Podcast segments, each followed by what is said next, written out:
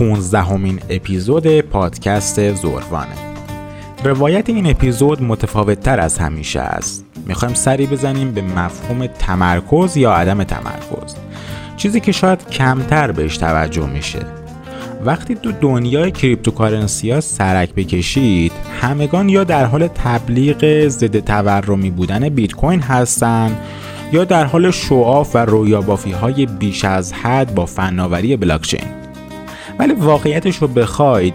جدا از دنیای cryptocurrency جدا از دنیای فناوری و اون بیت کوین یک سری کلمات بار معنایی زیادی دارن. یک سری کلمات به نظرم تقدس دارن و جزء حقوق اولیه آدمی هستند مثل آزادی، مثل اختیار، مثل حریم خصوصی و قس علی هذا نه به صورت کلیشه ای که حالا خیلی وقتا ممکنه شنیده باشید و از سریبون های بزرگ همیشه میگن اونها رو. نه اگه کمی بهش دقت بکنید می‌بینید خیلی از مشکلات این بشر دوپا از نقض همین حقوق زایده شده. یعنی حرف من اینه که مشکل صرفا دولت ها و دست های پشت پرده نیسته. کمی با خودمون رو راست باشیم. یک دستانی پشت پرده وجود نداره که تا انتهای وجودی ما رو بخواد نابود بکنه و سر ما همیشه کلا بذاره. نه. خودمون خیلی وقتا انتخاب می‌کنیم که آزادی نداشته باشیم. خودمون انتخاب می‌کنیم که حریم شخصی نداشته باشیم. خودمون اختیار رو از خودمون می‌گیریم. چرا؟ چون انسان ذاتا راحت طلبه و دوست داره از زیر بار مسئولیت های خودش در بره. این قضیه تو هم میشه با جهدهی فکری قدرت های رسانه‌ای و بعضا دولت ها و به بهترین شکل ممکن از این جهالته و عدم مسئولیت پذیری ما آدم ها استفاده میشه و تبدیل به منافع پرقدرتی میشه. مثال واضحش رو می‌خواید طرح سیانت که دوربرمون راجبش زیاد داریم میشنویم دیگه. این طرح تقریبا مساوی با نقض تمام حقوق اولیه کاربر اینترنتی است. آزادی رو می‌گیره از ما حقوق اولیه رو می‌گیره اختیار رو می‌گیره حریم خصوصی رو از بین می‌بره انحصار رو ایجاد می‌کنه و تمام اتفاقاتی که نباید بیفته رو اجرا می‌کنه. و خیلی از افراد من دیدم که حتی از این طرح حمایت می‌کنن به سبب اندیشه های اشتباه خودشون. در پس داشتن آزادی بیشتر مسئولیت پذیری بیشتری میطلبه. در ازای طلب حریم خصوصی راحتی توی استفاده کمتر داریم. ولی این بهای انتخابمونه. اگه می‌خواید دقیق تر منظورم رو بفهمید و بریم توی این مسئله خیلی مهمه که این اپیزود رو از دست ندید و تا انتها گوش بدید ببینیم به چه نتیجه شیرینی می‌رسید.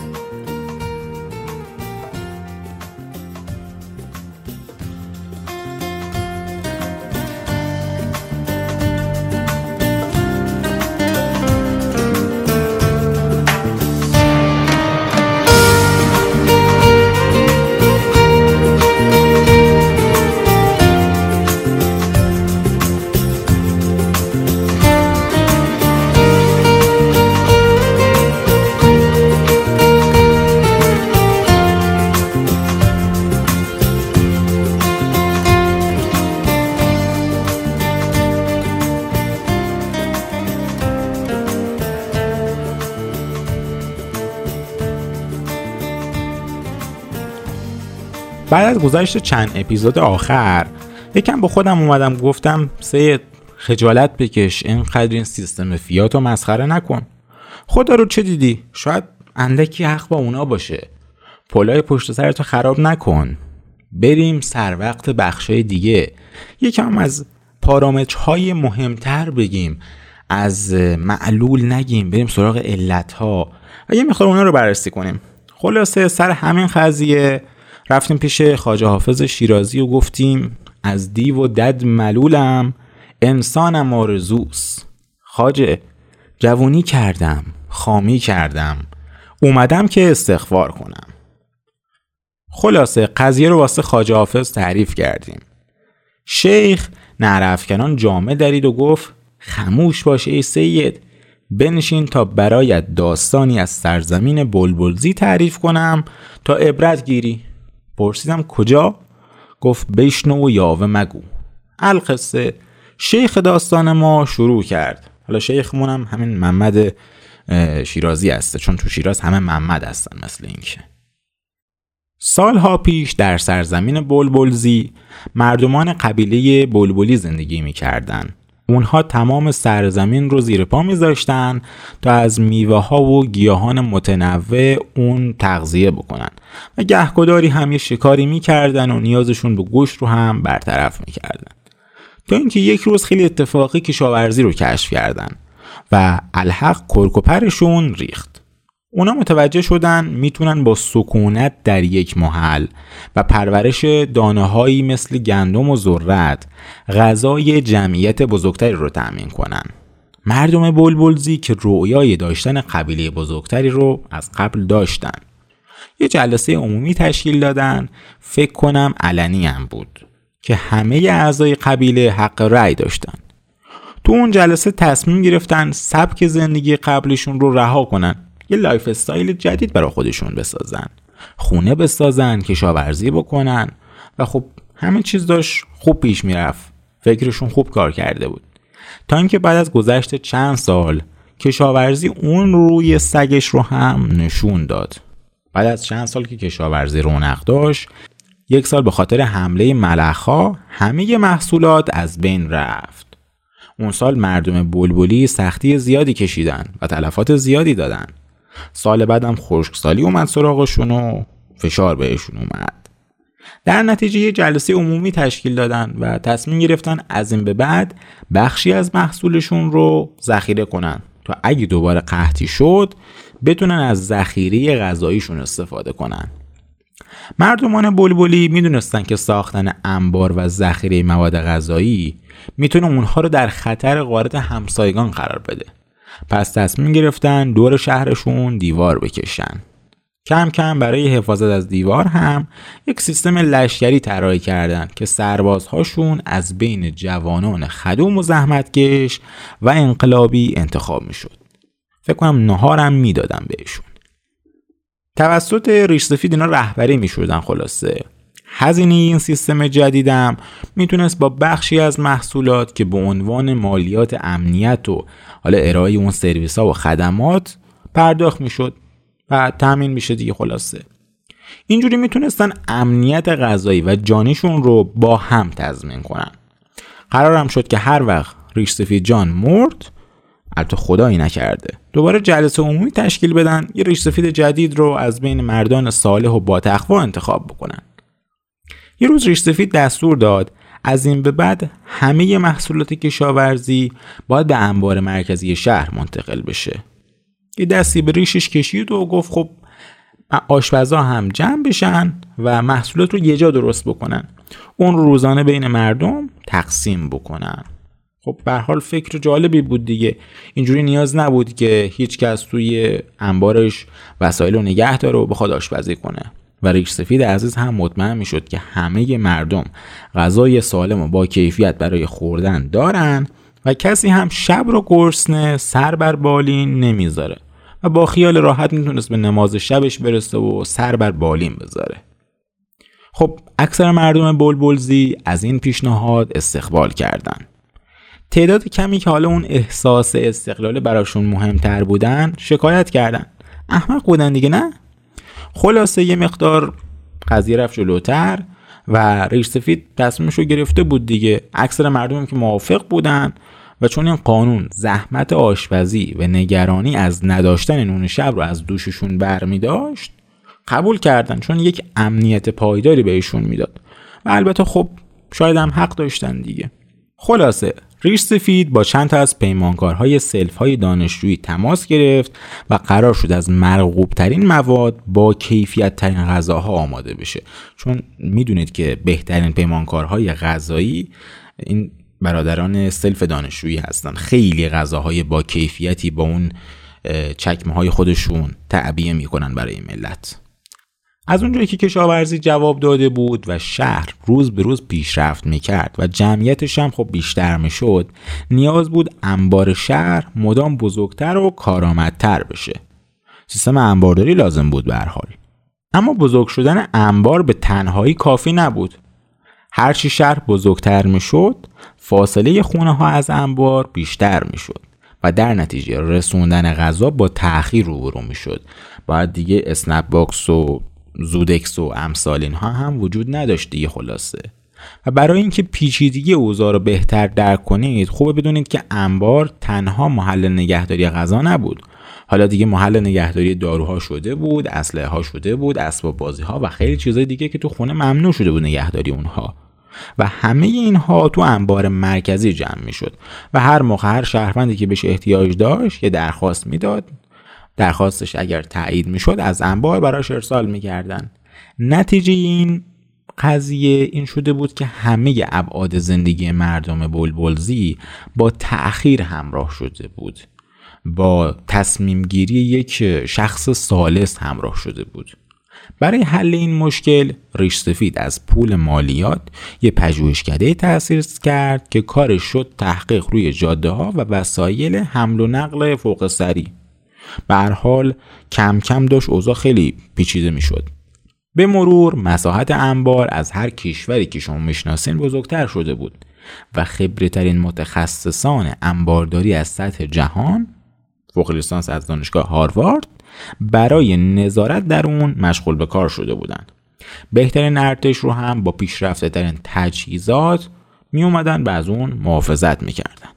و با سریعترین سیستم حمل و نقلی که کار برادران سامورایی بود در عرض چند دقیقه می‌تونستیم هر محصولی رو به هر کجای این سرزمین پهناور برسونیم.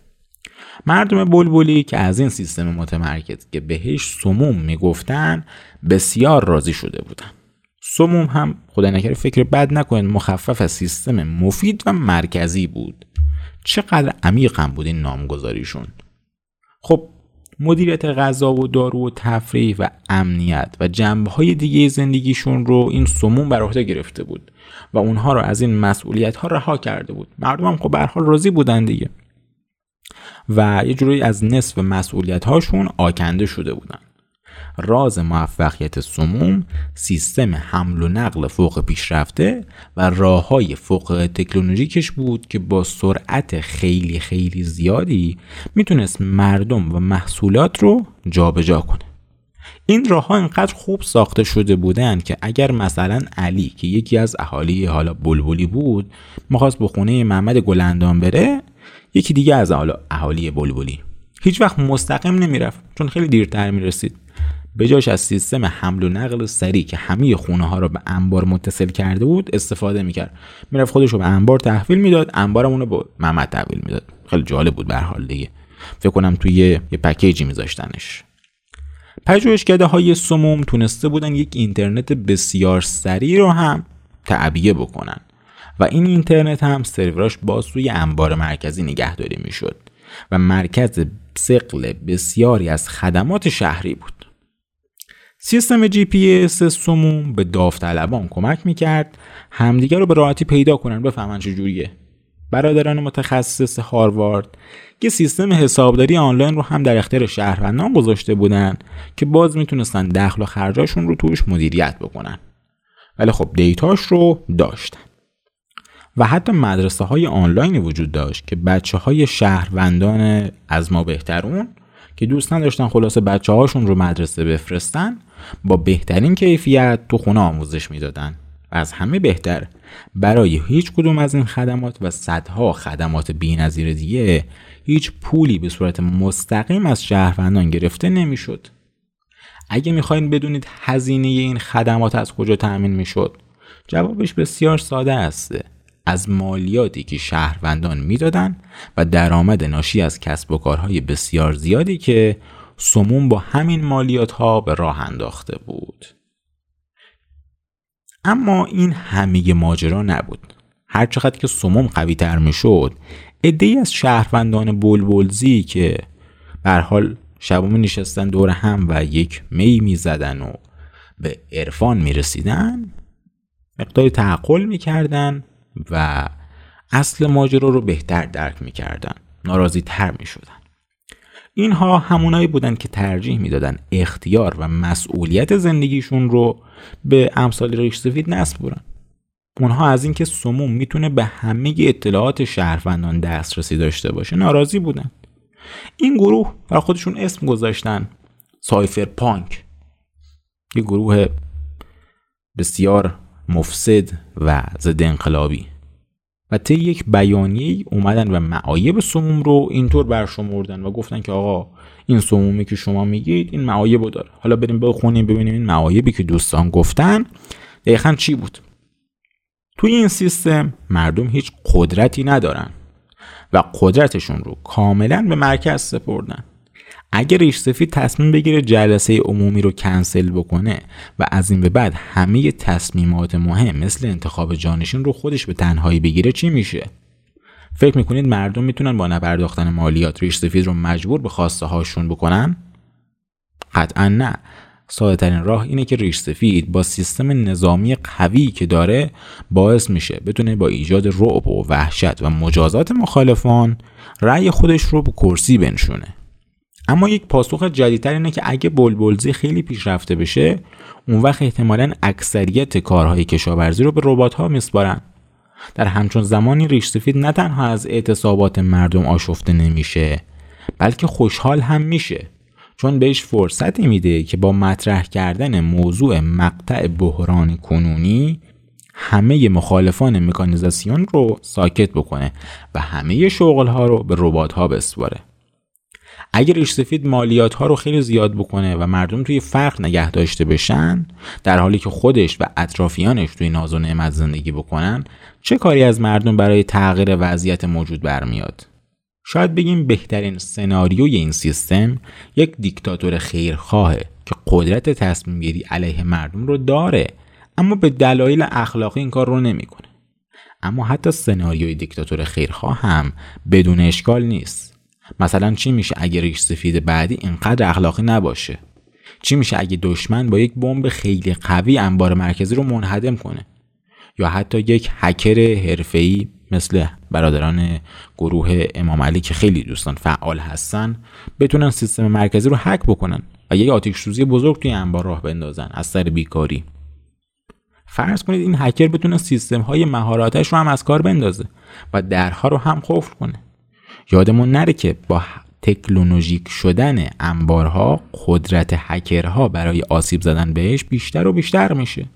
البته نمیگیم تکنولوژی بده ها بحثمون سر تمرکزه هست بحث دوستان سایفر پانک. من که کاری نیستم من اینجا دارم فقط بیانیه دوستان رو اعلام می‌کنم. خب احتمالا شاید انتظار داشته باشید بعد از انتشار این بیانیه توسط سایفر پانک ها بلوای زیادی برپا بشه. و خود ریش سفید هم دستی به ریشان مبارک مجدد بکشه و بگه واو من نمی‌دونستم این موضوع رو. اما راستش نه همچون خبری نشد. و این مسئله دو تا دلیل مهم داشت. اول اینکه تمام رسانه های مهم و گذار در اختیار سموم بود و طبیعتا اونها اجازه نمی‌دادن کسی علیهشون مقاله بنویسه بیانیه بده. دوم اینکه دنیایی که سایفر پانکا تصور می‌کردن یک دنیای خیالی در آینده بود در حالی که منافعی که سموم به شهروندان می‌داد حقیقی و حاضر بود. سایفر پانک ها از اینکه صداشون به اندازه کافی شنیده نمی‌شد دلخور بودن اما دست از تلاش بر نمی داشتن خب یه موردم که لازمه من بگم اینه که خب مردم تا حدود زیادی ذاتشون همینجوری هست. یعنی خیلی دنبال اون دانشه نمیرن خیلی دنبال اون رفع جهالت نمیرن و خب خیلی دوست دارن که نقد رو بچسبن نسیه رو ول بکنن. چون یه سری خدمات رو بهشون میده و اون مسئولیت پذیریه رو ازشون می‌گیره. نیاز نیست مسئولیت پذیر باشن. نیاز نیسته که هزینه تصمیم های خودشون رو خودشون بدن. یعنی در واقع میدن ولی به صورت مستقیم نمیدن و اینجوری برداشت می‌کنن. تلاش سایفر پانک ها دو جبهه داشت. اول آگاهی هرچه بیشتر مردم از خطراتی که انتظارشون رو می‌کشید. دوم طراحی و ساخت یک سیستم غیر متمرکز که بتونه از پس مدیریت شهری به بزرگی بلبلزی بر بیاد چند سالی به همین منوال گذشت تا اینکه ریش سفید از دنیا رفت. بعد از مردن ریش سفید اوضاع سیاسی شهر شدیدن به هم ریخت. فراموش نکنید شهر فوق پیشرفته بلبلزی دیگه یک دهکده کوچیک نیست الان. یه درآمد مالیاتی بسیار زیادی داره که روز به روز زیادتر میشه و شهروندان این مالیات ها رو می‌پردازن و با همین مالیات ها اداره میشه. و اینکه چه کسی جانشین ریش سفید بشه تصمیم خیلی مهمی شده بود.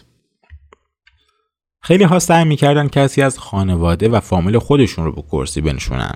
چون این کار منافع زیادی می‌تونست داشته باشه. خیلی های دیگه به دنبال منافع شخصی نبودن اما نمی‌خواستن کسی از خانواده هایی که باهاشون رابطه خوبی نداشت سر کار بیاد. چون میترسیدن از قدرت بیکرانشون علیه منافع این دوستان استفاده بکنن.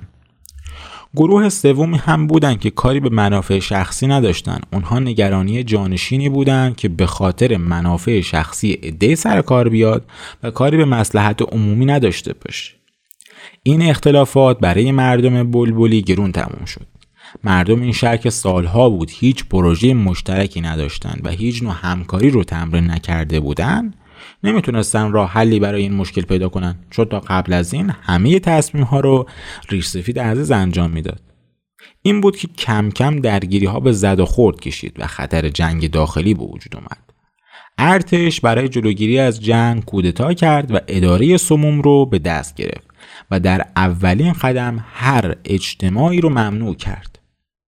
ارتش برای ساکت کردن مردم غذا و دارو رو سهمیه بندی کرد و اعلام کرد که هر کسی بر خلاف نظم موجود عملی انجام بده بسته به شدتش می‌تونه به زندان بیفته یا سهمیه غذاش رو از دست بده یا حالا اعدام بشه و امثال هم. اطلاعاتی که توی شبکه های اجتماعی ذخیره شده بود به ارتش این امکان رو می‌داد که به راحتی حلقه های دوستی رو شناسایی کنه و زیر نظر بگیره و سریع مخالفان رو پیدا کنه. به هر حال ما اینجا با big data و هوش مصنوعی سموم توی این سالها برای ارائه خدمات هوشمندتر به شهروندان توسعه داده بود حالا داره بر علیهش استفاده میشه بر علیه همون مردم. یادتونه اول اپیزود گفتم که حریم خصوصی بیشتر راحتی توی استفاده رو کمتر می‌کنه. نمیگم گوگل بده نمیگم آمازون بده نمیگم استفاده از پلتفرم های مثل اینستا مثل تلگرام مثل واتساپ و امثالهم بده. نه.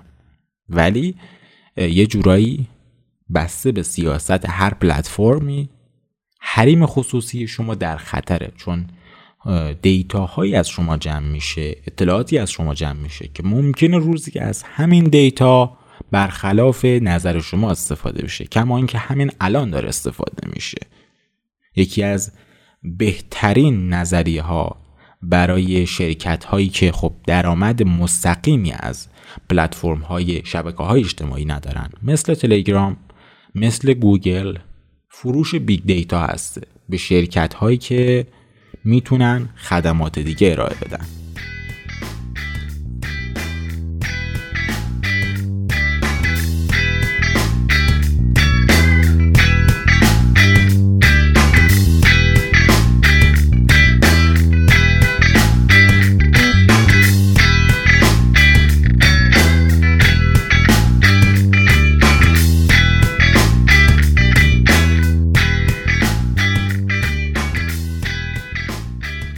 روزه واسه خیلی از کسب و کارهای حتی کوچیک گرفتن درگاه های پرداخت به واسطه شرکت های مختلف و پرداختیارها به شدت ساده تر از قبل شده و اون رؤیای دیرینه برقرار نیست. خیلی ساده میشه این درگاه های پرداخت رو گرفت.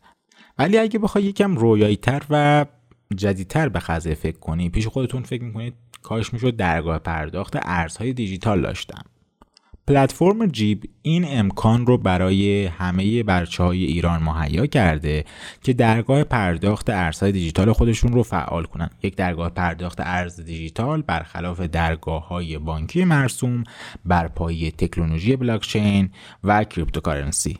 در نتیجه شما می‌تونید علاوه بر ارزهای مرسوم ارزهای دیجیتالی مثل بیت کوین، اتریوم و تتر رو توی وبسایت یا کسب و کار آنلاین خودتون دریافت کنید و با تمام نقاط جهان مبادله داشته باشید. بدون نگرانی از مشکلاتی مثل مسدود شدن و بسته شدن حساب به دلایل واهی و توی همون لحظه هم تصویه حساب بکنید. ما قطعا از تبلیغ پلتفرم جیب هیچ گونه منفعت مالی نداشتیم و نداریم و نخواهیم داشت. صرفا به عنوان پروژه‌ای که در هزار چیز معرفی شده بود معرفی شد.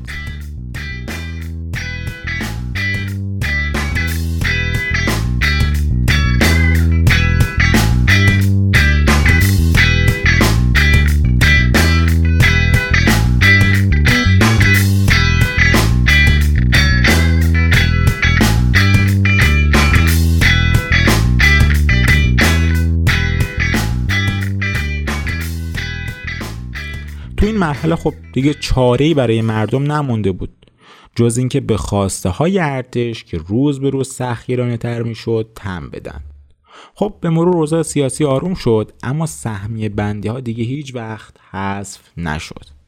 مردم شهر با پیشرفته ترین تکنولوژی ها علامت گذاری شدن و از سیستم جی پی اس سموم برای کنترل رفت و آمدهاشون استفاده می‌شد و خب بهشون می‌گفتن که این کار برای امنیت خودتونه دیگه.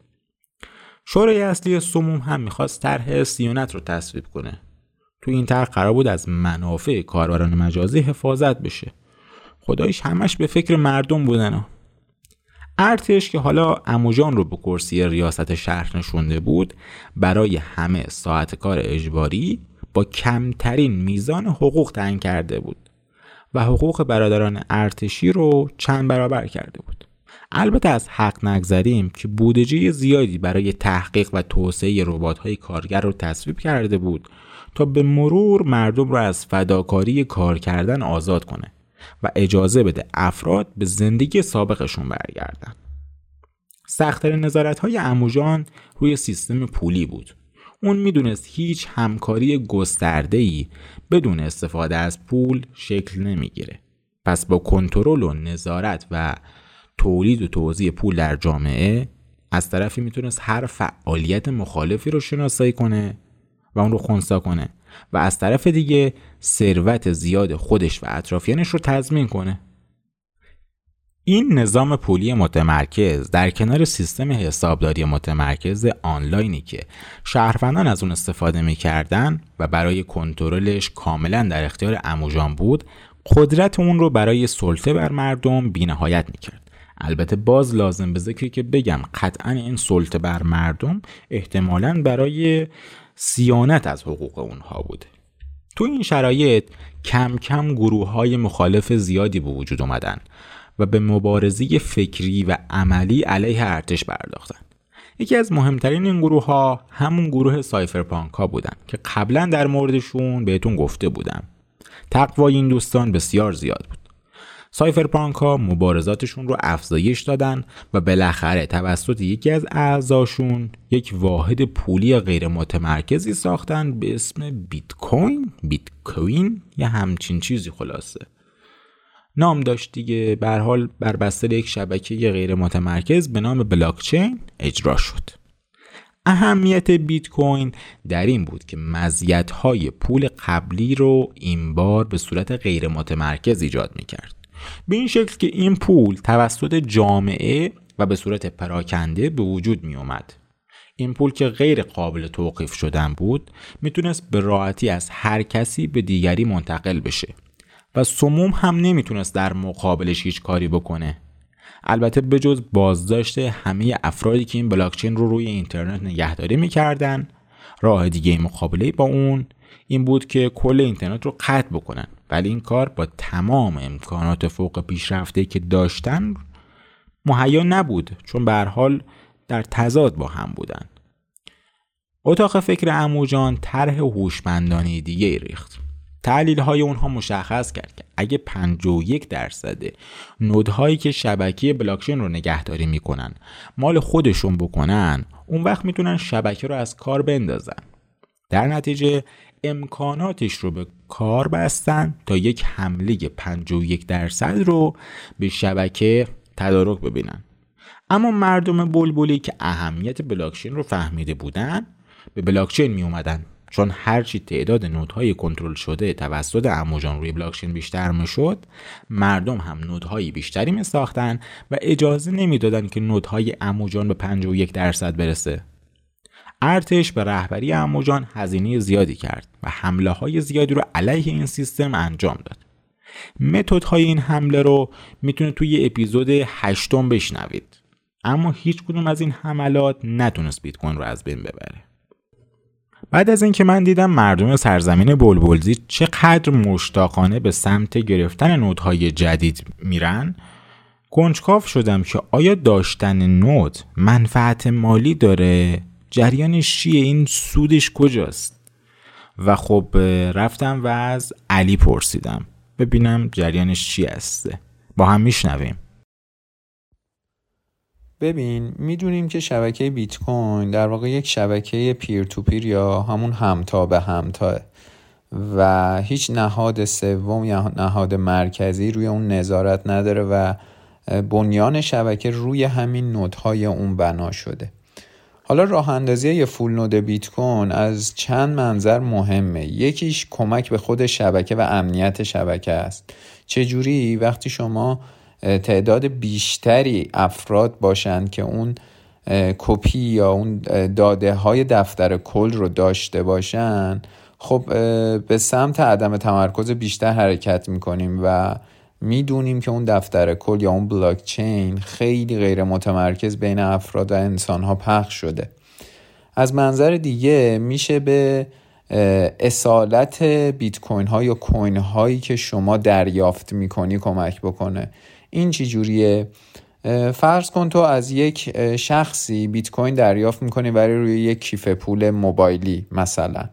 خب تو روی کیف پولت می‌بینی که فلان مقدار بیت کوین دریافت کردی و خب خیلی خوشحال و خوش و خورم هم کیف پولتو میبندی و می‌ذاری توی گوشی و گوشی هم می‌ذاری تو جیبت.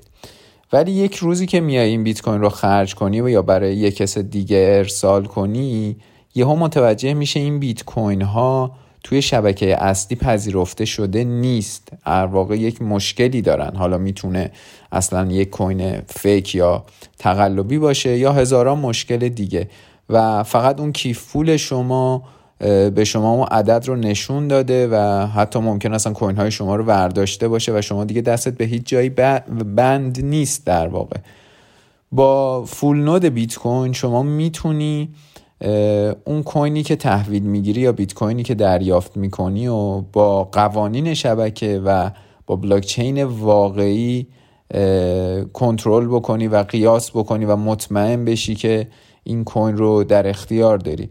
حالا ممکنه به من بگی خب من میرم روی این blockchain explorer ها چک می‌کنم و مطمئن میشم. خب اینم از یه منظر دیگه ایراد داره. یعنی می‌تونه در آینده مشکل زا بشه. از چه طریق؟ اینکه خب این سرویس ها هم عملا یک سری تمرکز هستند که ما نمی‌تونیم اعتماد 100 درصدی داشته باشیم که این سرویس ها اطلاعات درست بدن. بر فرض که اطلاعات درست هم بدن خب یک تعدادی سرویس تشکیل شده که خب همه به اونها رجوع می‌کنن و خود اینها باعث تمرکز قدرت میشن و ممکنه یک روزی همین سرویس ها بیان توی قوانین شبکه یک بدعتی بذارن یک چیز جدیدی عنوان بکنن و بر فرض مثال بگن دیگه از این به بعد تراکنش هایی که فلان مقدار بیت کوین برای ما ارسال می‌کنه رو ما تایید می‌کنیم یا به بلاک چین یا اون explorer مون اضافه می‌کنیم تا همه بپذیرن. خب این هم یک مشکل بزرگیه که ما باید هرچقدر میشه از تمرکز قدرت توی این blockchain explorer هم جلوگیری کنیم. موضوع نهایی و شاید یکی از مهمترین موضوعات راه اندازی full node بیت کوین بحث کمک به حریم خصوصی شماست. چجوری این اتفاق میفته؟ وقتی شما دریافتی دارین از یک شخص یا حتی پرداختی دارین خب اون آدرس شما میره توی همین blockchain explorer ها وارد میشه یا خودتون میرین واردش می‌کنین که ببینین چقدر coin دریافت کردین و چقدر coin حالا پرداخت کردین اون transaction ID تون رو وارد می‌کنین. با دادن این اطلاعات عملا یک شخص سومی هم در جریان حساب شما قرار می‌گیره. می‌دونه آدرس شما چیه می‌دونه تراکنش های شما چی بوده به کی پرداخت داشتین از کی دریافت داشتین. و عملا حریم خصوصی شما هم اینجا می‌تونه بهش خدشه وارد بشه. موارد دیگه هم هست که فول نود بیت کوین به خود شخص و شبکه بیت کوین کمک می‌کنه. ولی خب من سعی کردم مهمترین و اساسی ترین هاشو بگم. در نهایت هم باید دونست که فول نود بیت کوین درآمد نداره. نه فقط یک فلسفه ای پشتشه که هم به خود استفاده کننده از بیت کوین کمک می‌کنه و هم به شبکه بیت کوین امیدوارم تونسته باشم جواب تو بدم.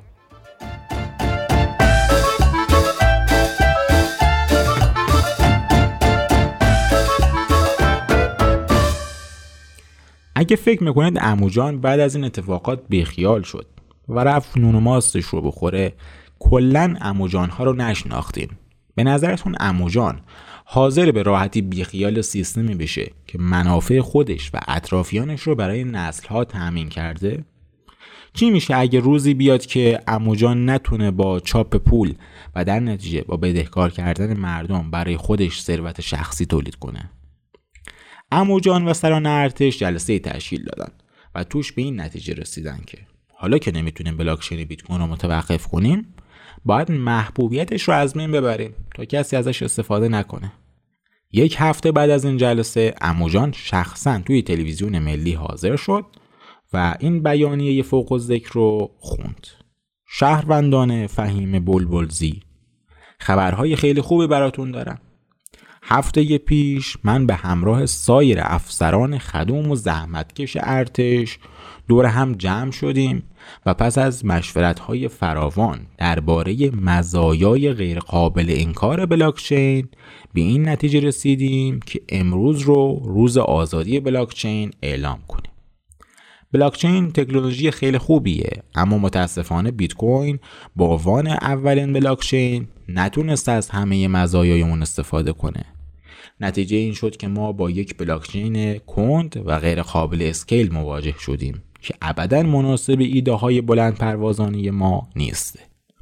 برای حل این مشکل یک قرارداد انحصاری با شرکت کاملا خصوصی و کاملا مردمی آرمان کلاود نوشتیم تا بلاکچین ملی بلبل رو توسعه بده که پرفورمنسی در حدود هزار برابر بیت کوین خواهد داشت.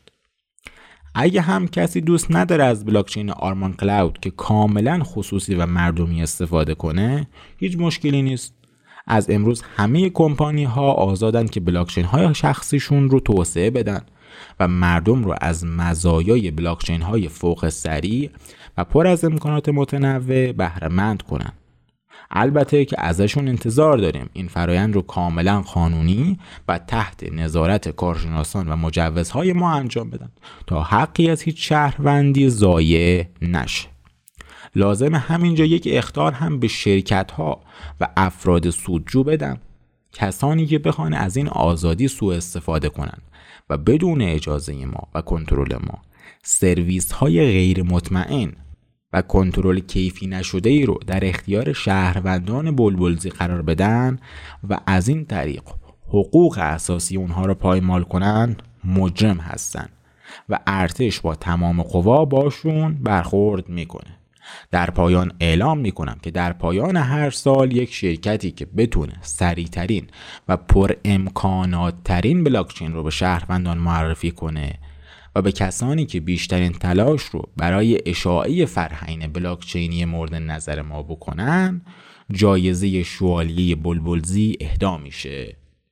اون سمبل بلبلزی رو بهشون عنایت می‌کنیم.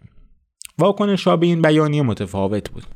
بعضی ها مخالف بیانیه بودن چون به نظرشون اموجان و ارتش داشتن سرمایی عمومی رو برای چیزای تبلیغاتی هدر می‌دادن.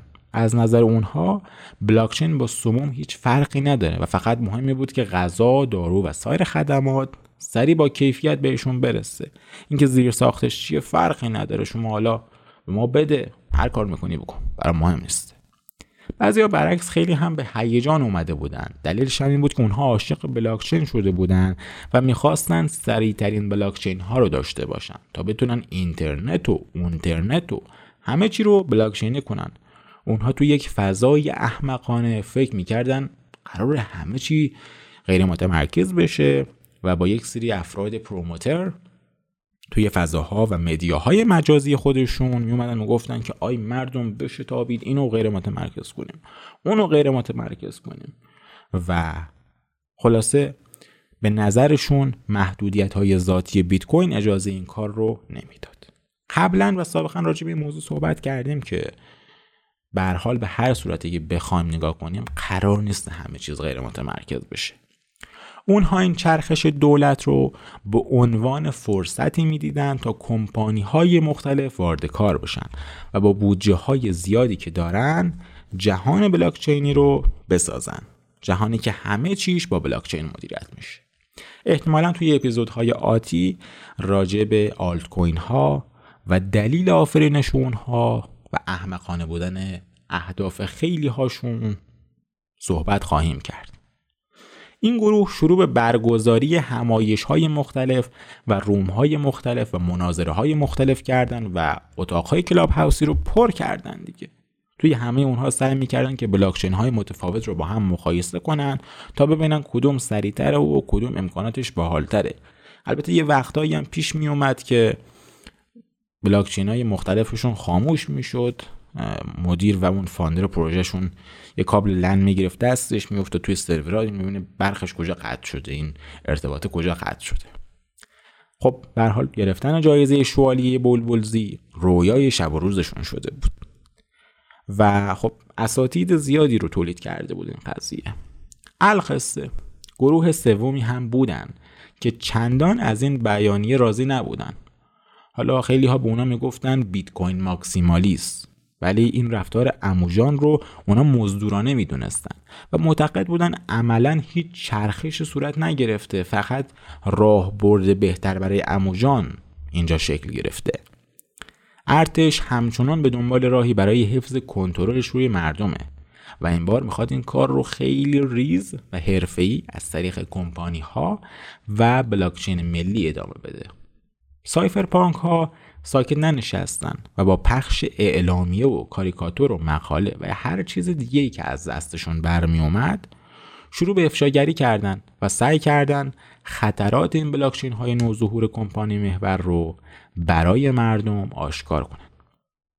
البته راستش رو بخواد یه گروه چهارمی هم موسوم به shitcoin lovers وجود داشت که نگاه می‌کردن ببینن کدوم cryptocurrency صفرهای بیشتری تو اعشار قیمتش داره و با رویای پولدار شدن همونها رو میخریدن و به دیگران میفروختن و می‌گفتن آی بشتابید که تکنولوژی آینده دنیا آمده. بعد از مدتی هم همشون خب بالاخره liquid می‌شدن و سرمایه‌شون از دست می‌دادن و خب به یکی از گروه بالا میپیوستن. به همین دلیل اونها اونقدر اهمیتی نداشتن که جز این گروه بندی بیارمشون. خب داستان ما اینجا با یک پایان باز فعلا تموم میشه. در اپیزودهای آتی شاید بیشتر راجع به قضیه صحبت کنیم. دلیلش هم اینه که تاریخ فعلا جلوتر از این نرفته و نمی‌دونیم سرانجام این کشمکش ها چی میشه. بعد از اینکه از پیش خاجه رفتم فهمیدم خوب شد توبه نکردم وگرنه میبایست توبه بشکنم. ولی خب این بیت کوین ماکسیمالیست چیه که خاجه می‌گفت؟ یعنی چی؟ ما این روزا اهمیت بیت کوین اهمیت غیر متمرکز بودن خیلی از چیزها رو بیشتر درک می‌کنیم. اگه در جریان اعتراضات رانندگان مخالف واکسیناسیون توی کانادا باشید کمک های مالی که این دوستان معترض می‌شد اول از طریق سیستم بانکی بود بعد قرار شد که سیستم بانکی هر کس کمک بکنه حسابش ban بشه. بعد از طریق بیت کوین و cryptocurrency ها بود و قرار شد باز صرافی هایی که عمده فعالیت های cryptocurrency رو به صورت متمرکز مدیریت می‌کردن. اونها هم جلو این کار رو بگیرن. و اینجا بود که ما فهمیدیم حالا جدا از اینکه حالا این اعتراض به واکسیناسیون درست یا غلط من کار ندارم. به نظر من مهم اینه که ما اگر طالب آزادی باشیم باید آزادی بیان آزادی حق نظر آزادی انتخاب رو بدیم. در هر صورت به نظر شخص من این خود آدم ها هستن. که حتی اگر اشتباه کنن توی تصمیم هاشون باید آزادی انتخاب اشتباه رو داشته باشن.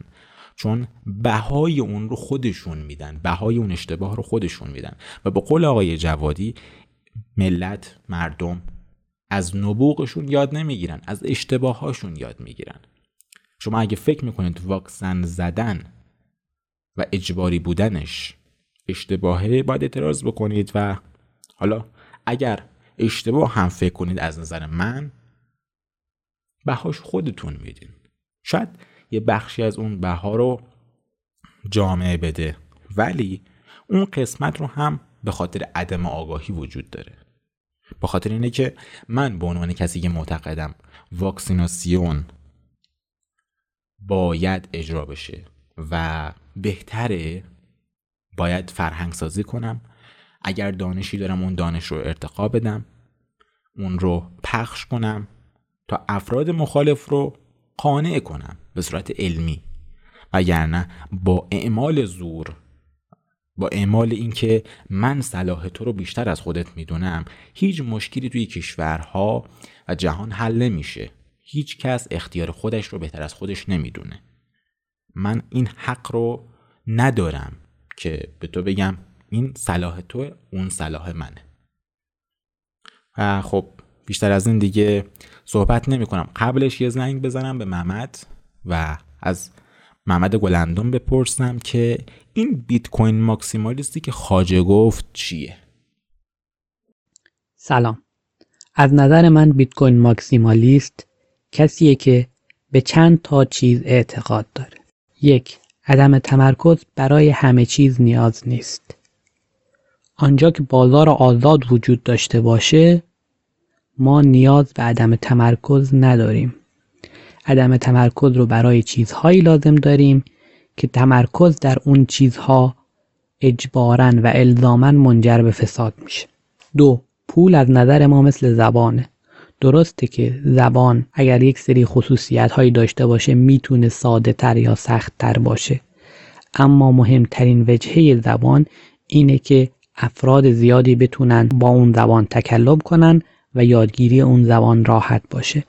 ما این اعتقاد رو داریم که هر وسیله انتقال اطلاعاتی ارزشش به تعداد افرادیه که از اون وسیله انتقال اطلاعات استفاده می‌کنن. با این دو تعریفی که گفته شد بیت کوین ماکسیمالیست ها اعتقاد دارند که اگر ما بتوانیم بزرگترین مسئله بشریت یعنی انتقال ارزش و نگهداری ارزش بدون مرکزیت رو و بدون انحصار را حل کنیم بعد از اون وارد دنیایی میشیم که بازار آزاد تقریبا می‌تواند همه مشکلات ما را به حالت عادلانه ای حل کند. کن ماکسیمالیست ها هر گونه انحراف از مسیر رسیدن به این هدف رو تحت هر عنوانی در بهترین حالت ناآگاهانه و در بدترین حالت دقل کارانه می‌دونند. بیت کوین ماکسیمالیست ها اعتقاد دارند که هر گونه استفاده خدماتی و یا ذخیره ارزشی دیگری که به ذهن انسان ها می‌رسد اگر بر این مبنای کاملا سالم سوار نباشد در خطر مرکزیت گرایی و در نتیجه در خطر از بین رفتن است.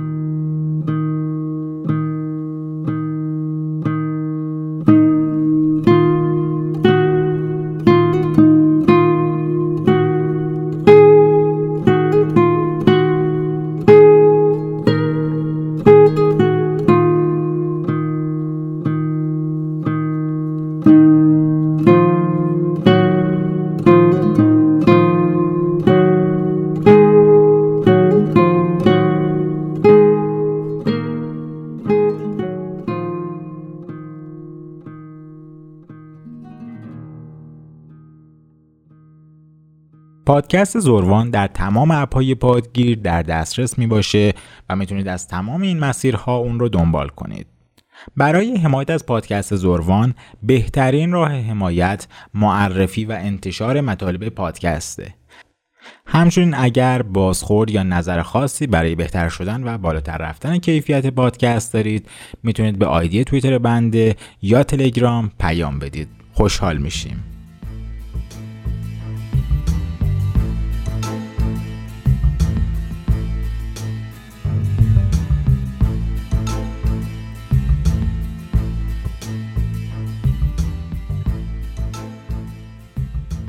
خب امیدوارم از این اپیزود راضی بوده باشید. انشالله ما سعی می‌کنیم که توی اپیزودهای آتی این مباحث رو بیشتر بهش بپردازیم. به صورت فنی اصلا ولی به صورت فلسفه خیلی دوست دارم که این حقوق برای شما کاملا مشخص بشه. یه سری حقوقی وجود داره که نهادینه شدن. متاسفانه توی وضعیت فعلی زندگی ما تو نهادهای فعلی زندگی ما و ما اصلا از اونها خبر نداریم. اینها حقوقی هستن که از بین رفتن و در ازای اونها ما در قبال اونها هیچ مسئولیت پذیری هم نداریم. ما باید برگردیم این حقوق رو دریافت کنیم و مسئولیت رو خودمون بر عهده بگیریم. از این مسئولیت پذیری ها فرار نکنیم. انشالله توی اپیزودهای آتی سعی می‌کنم به این مسئله بیشتر بپردازم. انشالله خداوند همه ما رو آدم کنه. بدرود.